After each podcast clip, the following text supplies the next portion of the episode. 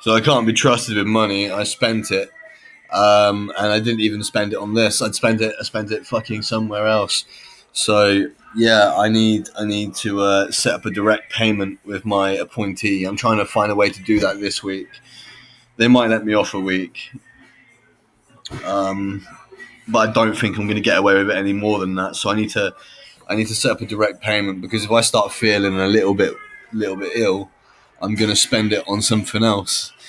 Uh, just to, I mean, I feel good. I feel better now, you know, but at the time I needed to spend it somewhere else. At least I felt like I did. Um,